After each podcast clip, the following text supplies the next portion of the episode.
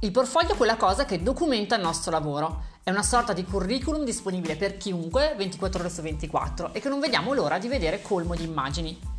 Specialmente quando si muovono i primi passi come wedding planner, anche se vale lo stesso per altri settori, la mancanza di portfolio è un grande cruccio perché in qualche modo entriamo in quel loop che dice: se lavori hai un portfolio, se hai un portfolio dimostri che lavori, se dimostri che lavori dimostri di avere clienti, se hai clienti altre persone si fideranno di te.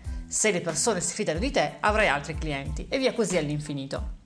È vero che un portfolio ci aiuta a costruire la nostra credibilità, ma è anche vero che noi dobbiamo pensare a costruire la nostra attività in modo che duri e cresca nel tempo. E questo sarà possibile solo se riuscirai a lavorare con i clienti più giusti per te. In alcuni momenti della nostra carriera ci capiterà di certo di accettare dei lavori che non ci rappresentano al cento per cento o addirittura sono molto lontani da noi. Se il nostro obiettivo è organizzare eventi esclusivi in Toscana e ci capitano due diciottesimi e un battesimo, possiamo forse sentirci inadeguate, ma organizzare quei diciottesimi e quel battesimo è la cosa giusta da fare. Tutto fa esperienza e ogni entrata economica è benedetta. Scrivilo a caratteri cubitali in un posto su cui posi lo sguardo tutti i giorni.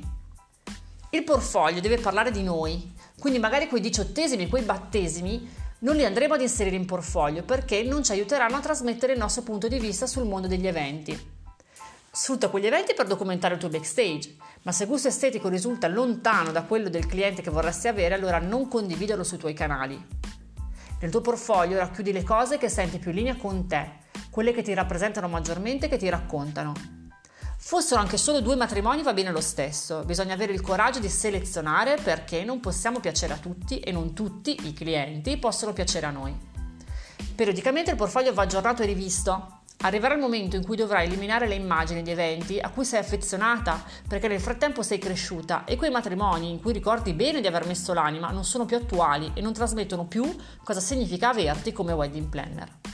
Com'è il tuo portfolio? Troppo pieno? Troppo vuoto? Ti soddisfa? Se sei tentato di organizzare uno shooting per avere un po' di immagini, aspetta un attimo. Iscriviti alla newsletter di Webpreneur Academy perché tra poco avrò molto da dirti e le notizie passano sempre prima da lì.